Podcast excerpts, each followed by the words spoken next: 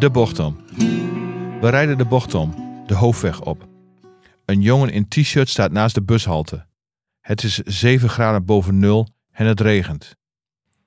Oudste zoon twijfelt meteen aan de realiteitszin van de knaap en deelt er op niet mis te verstaande wijze.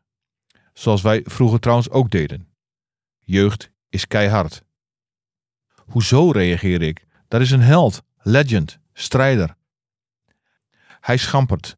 Ik zal de termen niet herhalen, maar het oudste gaat nog even door op het denkvermogen van de jongen. Als suggereert hij meteen, moet gezegd, behandelmethodes. Ook de jongste bemoeit zich ermee en deelt de visie van zijn broer.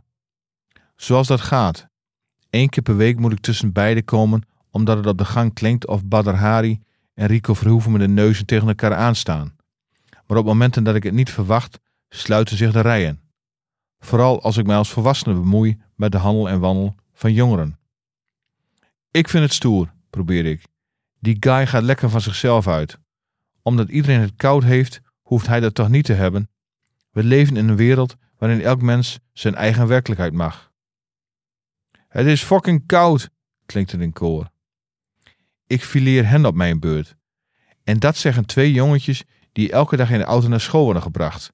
Dit getuigt van innerlijke kracht. Maar jongste is zoals vaker van het laatste woord. Hoezo heb je daar iets aan als je ochtends op de bus staat te wachten?